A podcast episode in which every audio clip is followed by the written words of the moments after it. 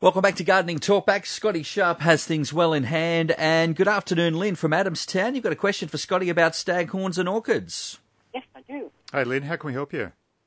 Um, my mother, who was a wonderful green thumb, which I am not, passed away several years ago, and she's got staghorns growing on a Christmas bush front yard and orchids growing up a fern in the backyard.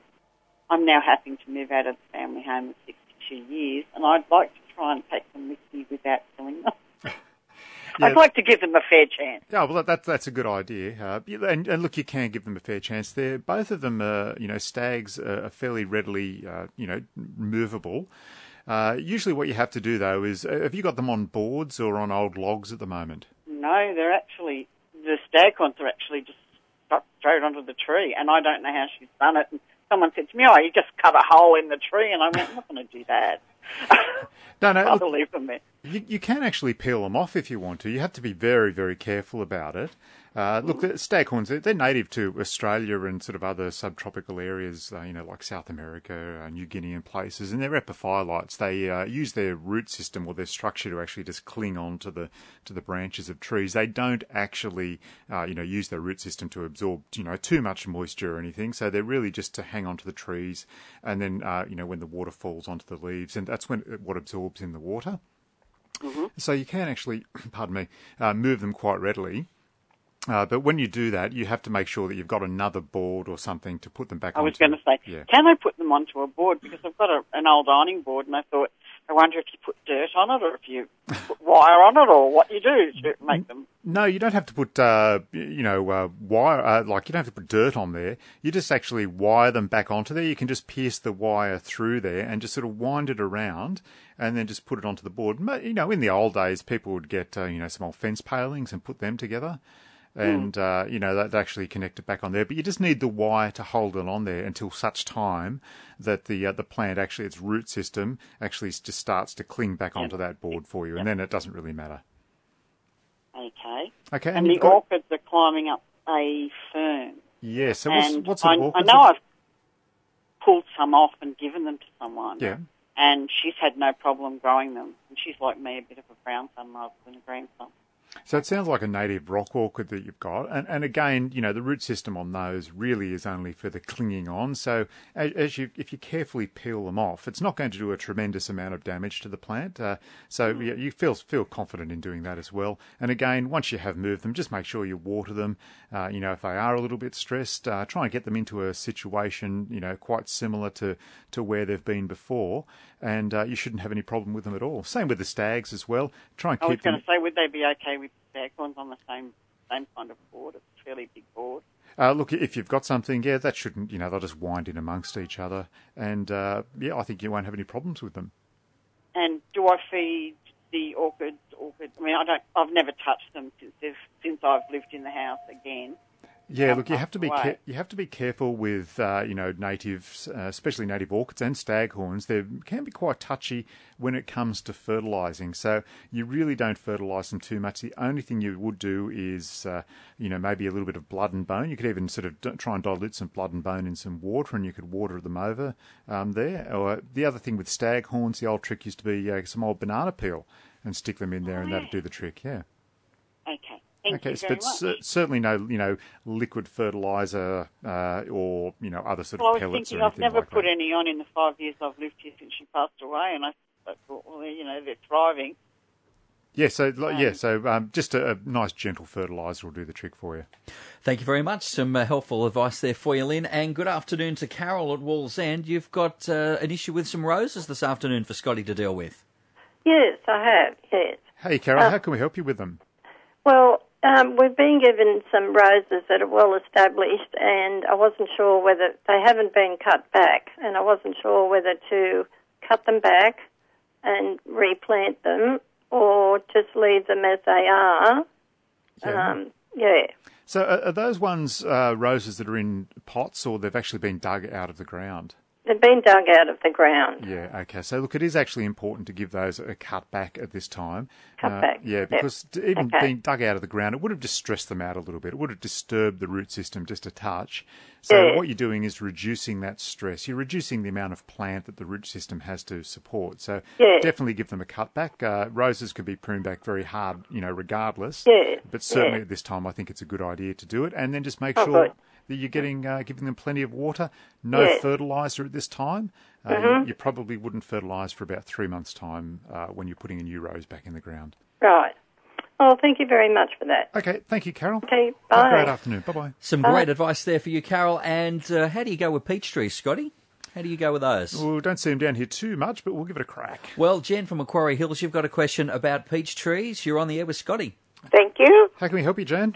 Um, Scott, I've got a, my son's got a vertical peach tree Yes. and it gets, uh, well, it didn't seem to have it in the winter parts, but now that the spring's sort of here, it's, it's, we had it last year, but it sort of went away and, but it's like a white sticky goo that comes up and then it goes black and the things die, the new shoots die on the end of it. Ah, okay.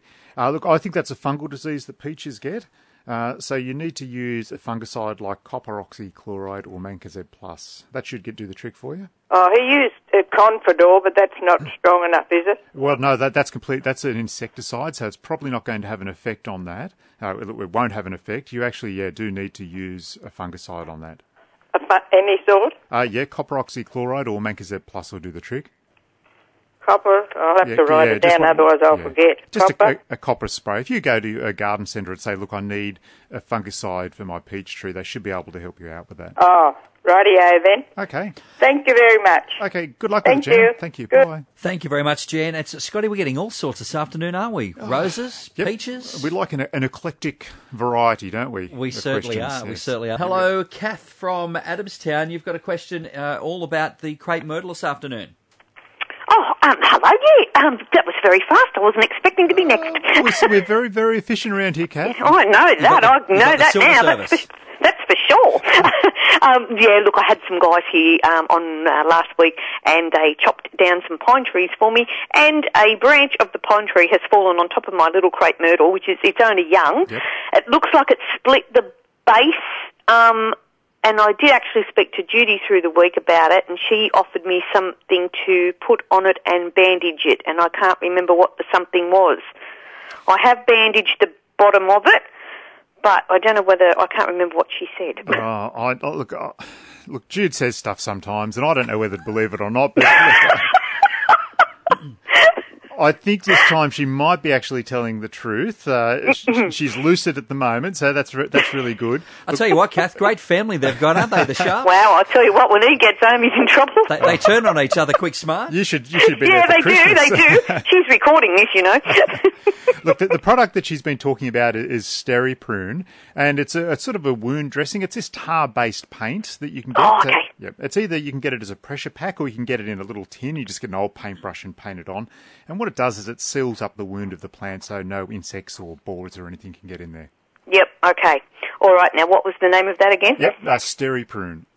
Steri prune. Steri okay, prune, yep. sounds great. All right, and leave your mother alone, please. Oh no no no! She she can she can handle it. She's old enough now to handle that sort of stuff. Like I said, the way you guys treat each other, what chance do the rest of us have? You, you turn on your family just like that, Oh, Scotty. look, I'm nice to you, Mark. Yeah, I know. It's only early days yet. We're only about 20 minutes into this. Good afternoon, uh, Leanne from Charlestown. You've got an onion weed question for Scotty Oh, it's driving me mad, and I know that the answer is nothing, but please tell me, Scott, is there something I can do? I've got it in the grass and I've got it in garden beds. Well, look, I'm not going to say nothing to you because there is something you can do. Uh, not not in the grass. That's a really difficult one uh, because it- you have to use glyphosate. You have to use Roundup, uh, you know, to get rid of it. So, and whatever you touch with glyphosate, it kills. Uh, so you have to be very careful about that. So the grass is almost, uh, you know, out of bounds. Generally, when you mow the grass, you sort of mow, mow it out. It doesn't kill it, but it just hides it away, and you don't notice it. And I think what's probably happened at the moment, and people usually notice it in winter because the grass stops and the onion, onion weed keeps on growing. And I think that's what's happened at the moment. There's no, you know, we haven't had any rain. The grass has virtually stopped growing. It's just like, uh, you know, like tinder underneath your, you know, your feet at the moment. But the onion weed has kept on growing, and that's why you're noticing it. So uh, when you mow it out, you just don't notice it anymore. But in the garden, yes, you can successfully spot spray around. You have to be very careful about the way you do that. If, if you've got roses, don't spray around them with uh, glyphosate at all because it will uh, deform the roses. Uh, but generally, yes, you can. If you're very clever, just spray the onion So basically, nothing's changed. It's just about doing my head in. It's a wonder I'm not dreaming about them. Yeah, look, there's no magic bullet. Uh, you know, there's, No. you, you know, you can't drive a stake through the heart of onion weed. Unfortunately, uh, it, Mm. it will just keep on rearing up and uh, you know, figuratively going for your neck, sort of thing. But uh, you have to be persistent with it. Don't try and dig it out.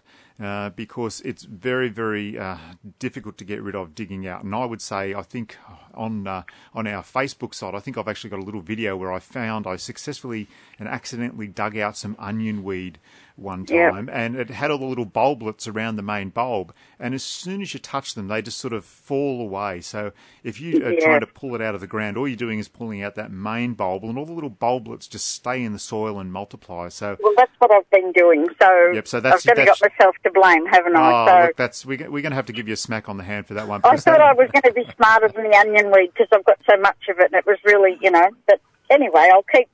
I'll try and poison the devil and see what happens. So yeah, look, pu- terrific. pulling it out or digging it out, that's just an absolute no-no. Jump on our Facebook site if you want and have a squeeze at me, Yep. um, showing you. oh, it's- You can see me in flesh. You know, I'm actually. It's. oh, It was about three years ago I did it, so I look much better than I do now.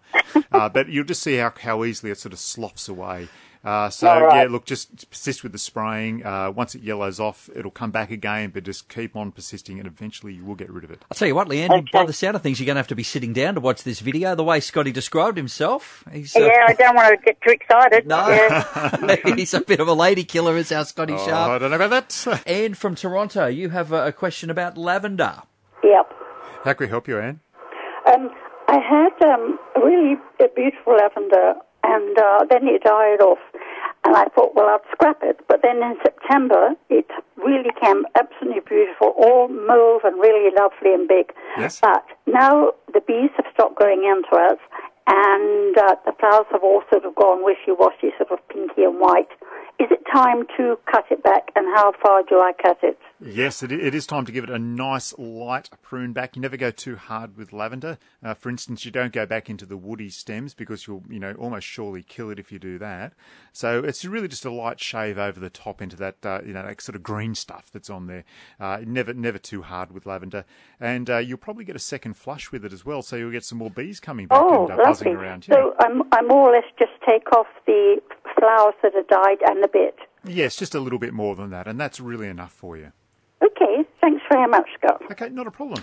Some great advice there. We've learnt lots today, Scott, and, and of course the program's not over. There's still a bit of learning to come. Even even I've learned a lot here today. Yeah, we have. I've learned it for myself. Yeah, but that's that's the main thing. Now, look, one of the things we were going to try and talk about today were roses, and what are you going to bring to the table on this, Scotty? Well, uh, it it came to me last night as it started to rain, and as lovely as it was over the last few days, that uh, now's probably the time that uh, your roses are going to start getting some black spot because uh, you know it's been very very dry. The humidity's been quite low until now, but once we start introducing uh, you know all that uh, moisture into the atmosphere, uh, and we start getting hotter and hotter, uh, the uh, black spot is going to start to get a little bit more prevalent. So black spots are a fungal disease that roses get. I can see you looking at me there very very quizzically, Mark. I'm I'm learning. It's You're- called you're learning, Scott. and uh, it what it, it doesn't actually kill the rose, although if it got very very bad, it could. But generally around Newcastle, it doesn't.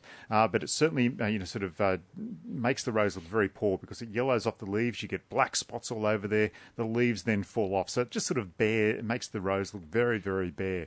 Uh, the great news is though you can do something about it, uh, and now is the time to do it uh, because it's starting. You know that moisture in the air. You know even the the rain uh, hitting the ground and actually bounces the fungal spores back up into the rose. That can happen as well. That's where the fungal spores come from, the ground.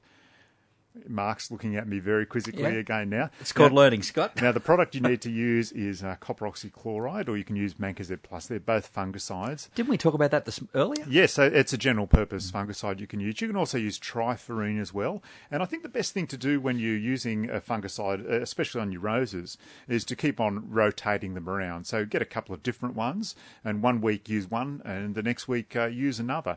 And it, it really does help because the fungal spores can get a little bit immune to uh, you know certain ones. The, the reason I like using uh, copper oxychloride though is because it, it sort of leaves a bluish tinge, a bluish coating of copper over the leaves, and that forms a little bit of a barrier uh, for uh, any uh, fungal spores that are bouncing up or you know getting moved around by the rain. So that can then eventually wash off, but if you're doing it every week, that uh, you know provides a fairly good uh, preventative for uh, black spot on your roses. It's only going to get worse as the humidity builds up. So is it more a time of year thing, or is it the rain that actually spreads it more? Because you mentioned before that it'll bounce up in the raindrops, and that's what spreads it around. Is it more a rain thing or more a time of year? It's more of a time of year thing. Once the humidity is there, you get all those ingredients sort of mixed up to make the perfect chocolate cake and uh, that will, uh, you know, once you get that high humidity, you get uh, moisture and uh, fungal spores bouncing around. That's when you start to get uh, uh, the black spot. So as you get into, you know, February, March, it can get very, very bad then. And you've got some good ideas for baskets as well. Yes, for hanging baskets. it's like you can read my mind, Mark, and that's fantastic. Well, I was paying attention. I'm a good listener, that's, Scotty. That's, I know what's going on. It's almost like the Matrix here. But yeah, for hanging baskets, I've been looking around. You know, it has been hot, it has been dry, and and uh, petunias are fantastic for hanging baskets. And uh, now's the time to plant them so you get them uh, nice and flowering, ready for Christmas. You don't even, if you've got a nice modern house, you know, a nice couple of hanging baskets of uh, petunias out the front will look at make it look very very nice. Uh, you can choose your colours. Uh, you know, petunias come in so many different colours. You can use the uh, spreading one if you want to, and it will trail down quite a lot. But even normal petunias, uh, you know, will do very well as a hanging plant with plenty of flower on there. Uh, they can dry out as well. So you know, because that you know that pots up a little bit high, you might not be as diligent as you would normally be. You know, as a plant on the ground. Uh, so, uh, yeah, petunias, uh, lobelia are also very good for hanging baskets. So you get plenty of colour from lobelia, and you can give them a prune back if they get a little bit uh, straggly.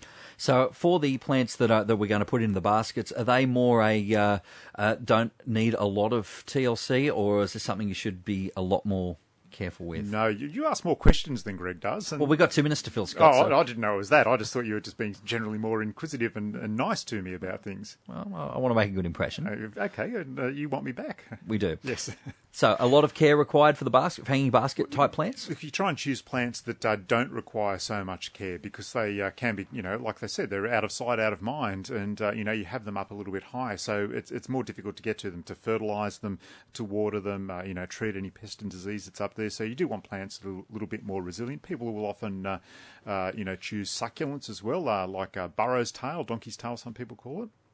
Uh, it's a, a, sort of sedum that will actually get quite long and trail down out of the basket, and they're very, very easy to look after. So, uh, yeah, look, succulents are excellent to look after uh, in hanging baskets. And, and, again, just something nice to have inside, isn't it? Just a bit of a bit of flower, a bit of colour. Yeah, well, look, most people will have them on the veranda. I well, think, that's yeah, you know what I meant. Yeah, yeah. Look, I want to try and catch you up there as well, and and and, and the reason there's a very nice house in Carrington actually, uh, and there's a lot of nice houses in Carrington. I'll just add. Here but, he is, the mayor of Carrington. The mayor of Carrington. Scott. But I, there was a very nice house I was walking past this morning uh, that had some fantastic hanging baskets, and it just sort of sprung to mind how good they can actually look at this time of year. And uh, petunias, uh, any bedding plants, you need about that eight to nine week time frame to get them ready for Christmas. So if you're going to do it, uh, sort of get in and do it very soon.